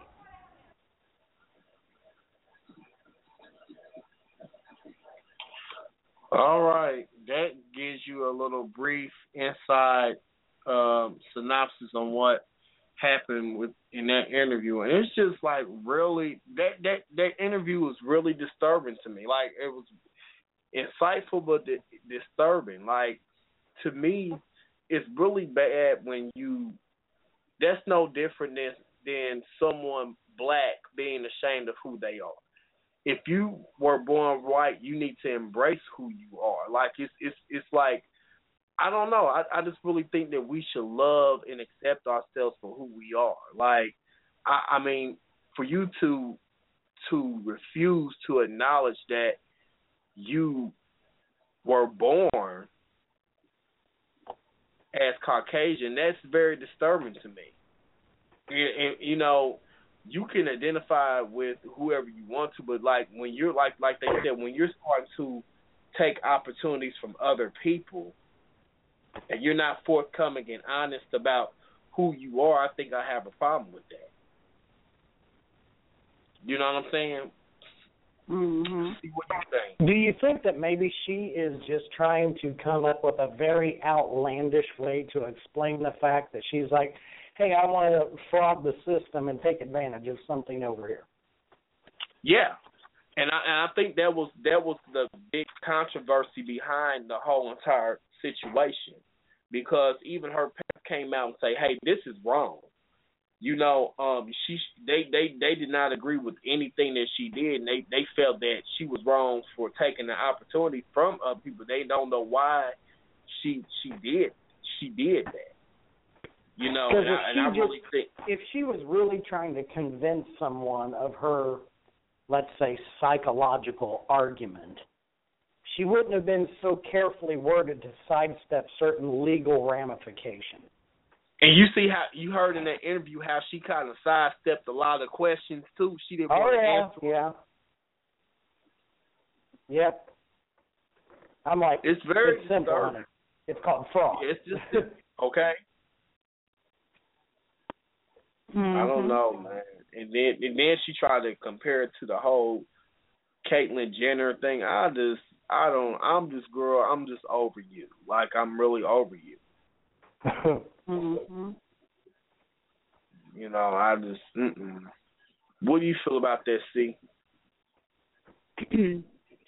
First off, you know, she she um to me it seems like she wanted to experience the quote unquote uh African American experience now and what I mean by that is is that because, you know, um there there has been a lot of racial and prejudice and discrimination against African Americans, there have been a lot of um, schools and scholarships, things like that, that have been designed and designated just for us.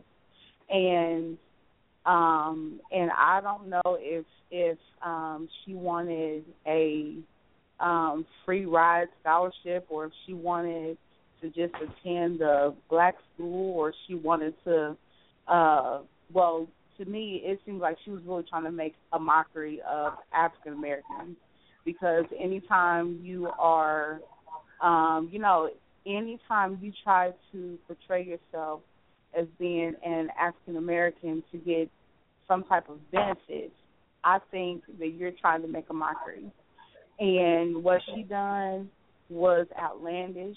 And to me it just seems like she just stole money. And i'm sorry. And she just stole the experience. And she just needs to be ooh see that kind of stuff is foolish. That is that is fool that is foolishness.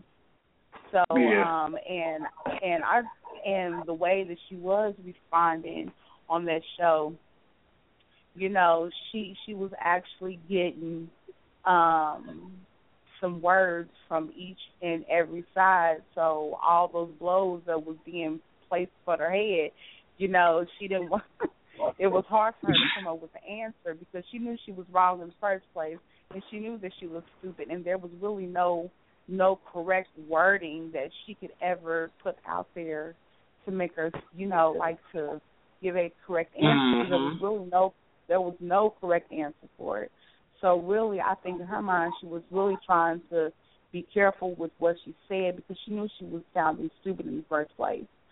So you know, and there was really no way out of it. So of course, she was trying to search for the words to say, but to sum it all up, that was just stupid. Just Yeah. Yeah, so I don't know. I mean, um, that was just a bit of that that interview, but it was just really fascinating. I've never heard of anything like that. Um, Mhm. which you look at it, she can pass off as being racially ambiguous, but you look at her uh, pictures when she was younger, honey, it was no denying that she was white. Mm. And then you know, um, I don't know. It's it's just a crazy situation. But um, Mm. Mm, mm, mm. Yeah, I I just think people need to just be happy with what they have and who they are. And you know, you know, and it's kind of funny that you want to reap the benefits of being black, but you, Mhm. but you don't want to go through the struggle of it, though. You know what I'm saying? Like, Mhm. and that that that's what bothers me more, you know, than anything. Mhm. But um, I have uh, one more, probably about one more story tonight because the other stories I had, I thought I had downloaded them, the clips. So, um, and I don't think I have them on um online. So I think we're gonna have to hold off to next week because I want to do a part two of this Mhm. Spring Valley incident because um, I guess now they have a petition um, for um, CNN to fire Don Lemons because to me, like here we are with another self hate, and, I, and I'm sorry to say this, I hate to use this terminology, but we're going to use it because we just keep real on this network. I think Mhm. that he's just another self hating coon. Like Don Lemons is horrible. Like anytime, because he he he's he's almost he's worse than Raven Symone. Like any, you're on CNN, a national network, and anytime, any chance you get to demean your people and put them in a in a negative light, and, and like Michael said earlier, just so you can fit in, you know what I'm saying, and, and feel like Mhm. you're a part of the discussion, so you can feel relevant and you could feel that you have some type of self esteem boost by putting down your people. Any chance you get to do that, you do that. Like Don Lemons mm-hmm. is like, and, and to me, like like you said, you supposed to be, in now an openly gay man, and I believe he's in a relationship too. You know how it is to be discriminated against. You know what it is, first of all, to be a gay male and then a gay black male on top of that.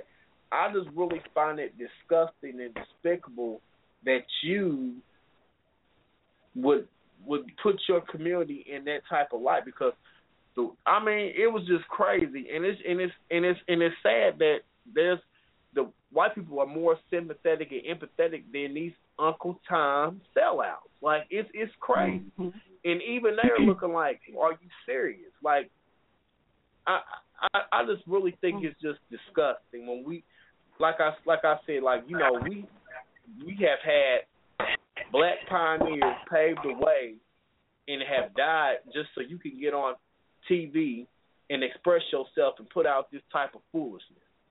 And instead of you mm. using that, you know, using that opportunity to better your community, you're sitting here trying to destroy your community. You know what I'm saying? And I just think it's just really mm-hmm. sad. And I and I really think that there's a lot of people, and I call it cooning. Mhm. That's the term for that. You- You're cooning for the public, and I really think that that's just despicable. We're the only race of people that will feel like that we have to get around, and I think it's a slave mentality type of thing. We feel that we have to put down each other to gain approval from mainstream Mhm. society. Mhm. And I said, you know, it's just nothing but a modern day slave mentality type of thing. Right. Right. And we're gonna get on that next week because I'm gonna have that clip next week. But um, I just I'm just really disgusted by a lot of this stuff that's going on these days, and I think that um, you know, I signing a petition is not going to do it. Sign up, signing a petition is not going to get these people off air because if all you're going to do is go back and, and keep watching the show to see what foolishness they're going to say from week to week. They're going to continue getting the ratings. They're going to continue getting the numbers. But the way to really hit these people is by not watching or tuning in. Mm-hmm. Because you know that's what that's all these networks. Them, those people are not going to let Ray Symone go because she's bringing mm-hmm. in the views. Like she's controversial, and from what I hear before, um, Raven Symone even came on that show. The view, the the view was on the way of going out, out of view. Honey, the mm-hmm. view was on their way out the door. Like a, and they brought her in, and she's brought a lot of views to the view. So, like, you know, they're not going to get rid of Raven Symone. They even said that in the statement that they stand by Raven Symone and, and she brings something to the show, pretty much. So the way you combat that, since they don't want to even acknowledge your little stupid petition, you stop tuning in, you stop making her relevant, and you and, and you stop giving power to what she says. She's gonna look like an idiot after a while. Mhm. So that's how you that's how you deal with situations like that. You know, um, if they lose ratings, they lose money, they lose sponsors, and then that's how you get rid of somebody. You see what I'm saying? Mm-hmm. Yeah. But I got one more story for you, and I'm gonna get off here and go to bed. Got ten minutes left in the show. um, we're on this kick tonight. We're just we're, we're talking a little bit more about race tonight, but I think that we got to have this dialogue. Um, this story comes from the Daily News, um, New York News, and it's written by Lori Hanna. And um, this story came out Wednesday, October 25th, 2015. Um, and it's entitled "Arizona Student Fired from Internship After After Tweeting Racist Cotton Field Photos," which stated, "Our inner nigger came out today." So we're, we're going to read the story. Uh, let's see. If my computer will work with me, it's freezing up. Wait a minute. Okay, here we go. An Arizona woman was fired from her internship after posting a racist tweet that quickly went viral. Erica Escalante caused outrage when she posted photos on Twitter of herself and a friend in a cotton field with the caption, Our inner nigger came out today. The 20 year old quickly deleted the offensive post, but not before others began sharing a screenshot of her air. Quote, I deleted it, but it was much too late, Escalante told Fox 10 Phoenix. Quote, I apologize fully and I take full responsibility for what I've done. It's just not okay. The Spanish linguist, linguistics major was apologetic to everyone she offended. Quote, I'm sorry if you took this to heart. I'm so sorry. I didn't mean it at all. It was a mistake. That's all I can say. Um, she explained it was intended as a joke, but but the health company Isagenix, where she was a paid intern, failed to see the funny side and sacked her within two hours. Quote, we were shocked when we saw it. Hold, wait a minute. We were shocked when we saw it. It's not what we would expect, said the spokesman, Kevin Snyder. Isagenix is a is based in Chandler, Arizona, and it produces health and wellness products. When we looked at it, I immediately knew we had to take swift action, added Snyder. Um, and I guess the, they put up a tweet that said, "We too find this tweet offensive, and we are just as shocked. This does not reflect our values and culture. This intern is no longer with us." It was unanimous, and it was a complete conf- conflict of who we are and what we stand for as a company. So within roughly two hours, we ended our employment with her. And embarrassed Escalante said that she has learned her lesson and has now deleted all of her social media accounts. It was just a lack of my better judgment. I was not thinking at all, she told a TV station. Now, this is my thing, Cie and Michael. Why is it that people feel some type of remorse only after they receive backlash from their comments? Mhm. My thing is, like you said earlier, see, don't be a punk about it. If that's how you really Mhm. feel, that's how you feel. Stand by what you Mhm. said. That's don't right. don't backtrack what you said now that you got all this backlash from because you pretty much said what you meant the first time. Mhm. And to me, this is this is this is the most even more despicable aspect of it is how are you as a Mexican or when you, when your people have been the butt of all the jokes in the media, especially you know um, when people like Donald Trump and everyone else, like you're the butt of all jokes, and Mhm. you had the nerve to be racist towards some black people, another minority like yourself. That that's disturbing to me. Mhm. That's right. And Yeah. I'm not trying to be funny when I'm saying this, but there's a lot of these minorities, especially a lot of mixed, they really are just as racist, if not more racist, than than some of these uh, white supremacist people, my, white Mhm. supremacist organizations. You know what I'm saying? And I think that's Yeah. really sad. That's really sad. How dare you? And now you want to get on here and ask for forgiveness from the black community. I said, you know what? Mhm. You get nothing here. You get nothing here Right. because you you're not really sorry. You you're really not showing any type of true remorse. You're just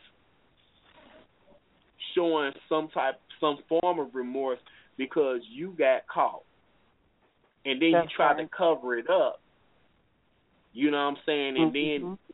when you couldn't escape the mistake that you made, now you want to be sorry for what you said. No. Mhm.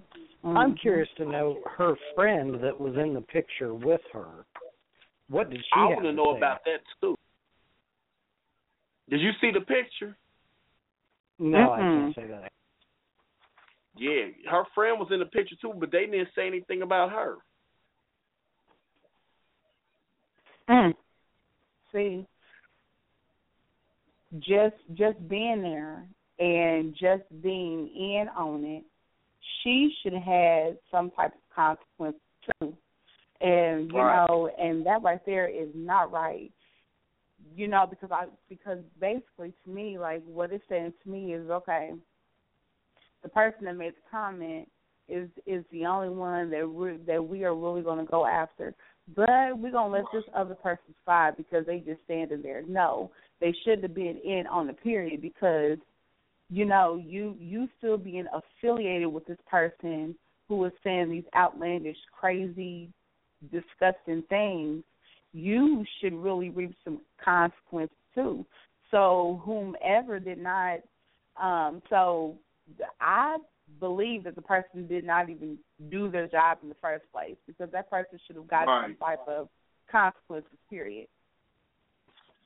I'd be interested to know if the person, one, who she is, and, you know, when she seen this caption was posted that obviously has her in it, what did she do? Know, Did she did she immediately say, "Hey, this is bullshit. I don't want to be a part of this. What the hell are you doing?" Or did she sit Yeah. there and go, "Oh, ha ha, that's funny." And see, that's a good question, Michael. That's because that that right there could change a lot too in the situation. Mm-hmm. Because who who could say that they you know if she knew that she was going to even be a part of something like that? Right. I mean, Because you know are how people- picture taken happy today. You know, Yeah, people take selfies Because- like the drop of a hat. yeah, because that caption could make a, a a lot of things in that situation. Because she probably didn't know that that girl was going to put that on that uh put that tweet out there with that caption. Yeah. And if she did, then she needs to be held just as uh, liable as this other person. Yeah, yeah, But I bet you since it was her Twitter account, then yeah. But now she said she didn't deleted all her social media. I'm like, oof. I'm telling you, like I said, social media. And the thing about it, that's why people need to be careful what they put out there for the public because these companies are not playing around with people these days. They are not going to be having these multi-million and billion-dollar companies, and you are putting stuff out there. They're not going to tarnish their image because of of you. And honey, they will fire you for the quickness. So you got to Mhm. be careful of what you put out there because that stuff can come back and, and haunt you. Mhm. And do I feel sorry for her? I do not feel sorry for her. That's right. I don't. Mm-mm. No. No, because you shouldn't have said it. I mean, you grown. I mean, that's dumb. I mean, if you feel like that, you feel like that. But for you to put it out there, man, you deserve everything you get. I'm sorry. That's right. Mm, mm, mm, mm. All right. Well, You we know, have about thirty. Yeah, go ahead. Oh yeah. And so, you know, um, but that goes back to something that you said, you know, you have said that why is it that when the people get caught or when the consequences come down on them, then they want to apologize. But see, but that just goes to show that, you know, when you see, to me, it seems like be, because of her color, and I'm just going to say it, because of her color, she felt like you know, she could get away with it. And she probably felt like, okay, you know, they're not going to do a dang on thing to me, and I'm just going to go ahead and say what I want to say, and I'll still have my job, and I'll be fine. But then when they went ahead and they fired her and told her that she needed to get the, I was about to cuss, to get the, you know what, out, then that's when she was like, oh, I'm sorry, oh, I'm this, oh, I'm that. So now she's sitting there without a job, and what she fails to realize is that there's a lot of people and a lot of companies that's going to hear about that. So my question is, are they going to be so eager to hire her, or are they going to just say, okay, no, we don't want a person like that in our, you know, job or whatever? She Probably messed herself up for a while behind that. And Yeah. even if they don't know it, if if some time passes and she can't find employment somewhere, if they do some digging, that's gonna always come up, and that's gonna always come back to bite her in the behind. Absolutely, because any prestigious job or employment position or any type of thing you do that's upper, really upper scale or anything is going to have a very thorough background check, and they will look at your social media stuff. Mm-hmm. Hell, they put her name in a search engine, that stuff's gonna pop up, Yeah. And that's just on a basic level. I don't know, man. I'm telling you, I think she's burnt, man. Yeah, man. I just, I mean, I just, I can't say I feel sorry for her, man. Why would you do that? I don't either. I mean, it's social media. That's just you put career- it on that's- there, that's and the whole world is going to see it. You think the whole world is going to find that's humorous? Mhm. Mm, mm, mm, mm. She probably can't get back on social media. I wouldn't do it. So they're probably, man. mm. Mhm. See, oof. Oh well, she just thought after the fact, but you know, you're supposed to think about it before you even say it. And I agree with something that you said, Senica. You know, if if that's how you feel, you know, you are um you're subjected to your feelings. You know, nobody can take your feelings away from you, but you have to think about it when you get out here and you spread your feelings. How will that affect you? How will that make you look? You know, and she never thought about the outcome. And like I said, man, you know, there's a lot of people, and I'm I'm just gonna keep it 100 with you. There's a lot of people with racist um, ideologies and, and ways of thinking, but you will never see them. They still have to live. They still have to maintain, and they're gonna keep that stuff under wraps, and they're gonna have common sense about it. Mhm. Yes. She just that was just dumb. Yes. It's like you, you felt the way, you just feel that way, but you Mhm. pretty much now put yourself in a position where you pretty much have tarnished. I'm not gonna say destroy. I don't know if that's you know too extreme of a word, but you have really tarnished tarnished your image and tarnished your future. Mhm. You know what I'm saying? And it's gonna be hard for her to find employment now. That's right. Yep. But Mm. But Mm. yeah, I just wanted to bring that story up, and I think we're shoot. It's four minutes after eleven. I just want to thank you guys for coming in. You know, I know I kind of restarted the show up out of nowhere. You know, out of the clear blue, but I just felt like shoot, if we're gonna just do it, let's just do it and get it back on the road. So I, I think you know That's we'll right. pick back up and get our audience back soon. You know what I'm saying? Mhm. So. Absolutely. So I guess next Monday we will continue leaving off where we left off. It was a lot of stuff we didn't get to, um, and then hopefully we'll get we'll get the uh, reality check three one seven back up and going soon because I know we got some stuff to talk about these churches. I really want Oh, to get on that. yes. You remember that man that that guy that he ain't gay no more? Yes. yes. Talking about now Yeah. he got a girlfriend and talking about he was Mhm. sleeping with Kordell, um, Porsha's wife from Real Housewives of of Atlanta, sleeping with her husband, ex husband Kordell. But I think Hmm. somebody must have probably um yanked him up somewhere because honey, Mm-hmm. like within twenty four to forty eight hours he retracted that statement and they told him to get on I think somebody told him to get on air and said, Are you being forced to make this statement? He said, No, I'm not Mhm. being forced to make this statement. And he said, I so I do apologize, but I none of what I said about Kordell Stewart was true. And it just sounded Mm. like somebody was forcing him to say that. So Mhm. I don't know. This I don't think he's truly delivered, quote Mhm. unquote. he, he ain't delivered Right. from them cupcakes and them ding dongs. I ain't gay no more. When? Ten seconds ago?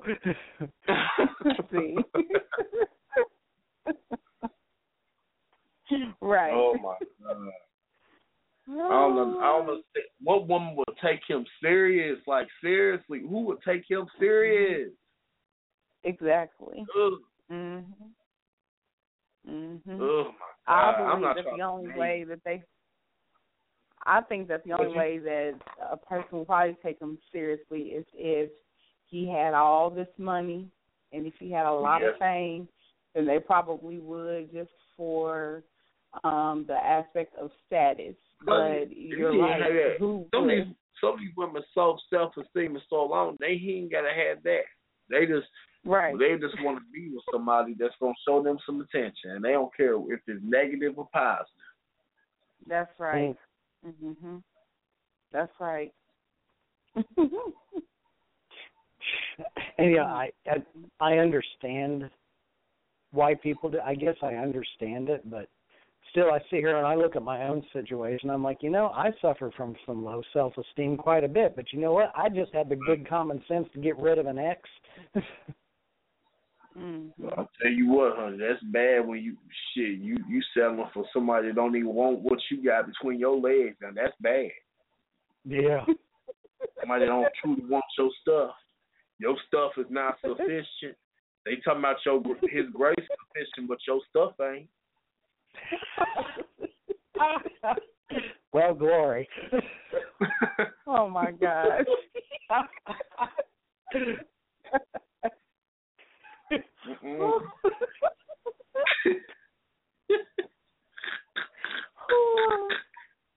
Oh Lord. That better be a lot of grace. Oh okay. my god. You said a lot of grace for a lot of gravy. well, you know. Oh Lord.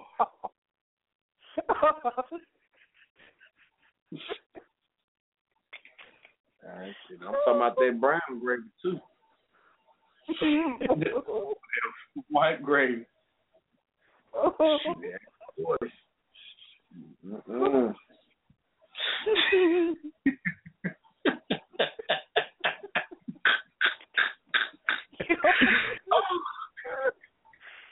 oh my god.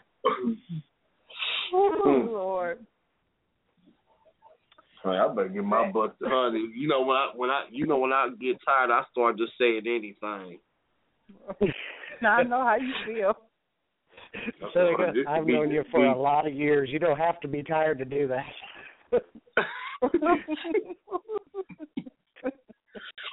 Oh. There are times we went places. I wish there was a camera with us. I know. Oh, I so we need a reality show on that. Yeah. That's, that's real Mm-hmm. reality TV. Mhm. Ooh, ooh, that was hilarious. But yeah, but it's been real, and I just really had a good time on the show tonight, and I'm looking forward to the All right. next one. All right, yeah, I'm, I'm gonna jump up off here. Okay. And I'll be talking to y'all tomorrow, sometime this week. All right. Well, have a good night. All right. Bye. Yep. Good night. Bye bye. Step into the world of power, loyalty, and luck. I'm gonna make him an offer he can't refuse. With family, cannolis, and spins mean everything. Now, you wanna get mixed up in the family business. Introducing The Godfather at ChumbaCasino.com. Test your luck in the shadowy world of The Godfather slot. Someday, I will call upon you to do a service for me. Play The Godfather now at ChumbaCasino.com. Welcome to the family. VGW Group. No purchase necessary. Void where prohibited by law. See terms and conditions. 18 plus.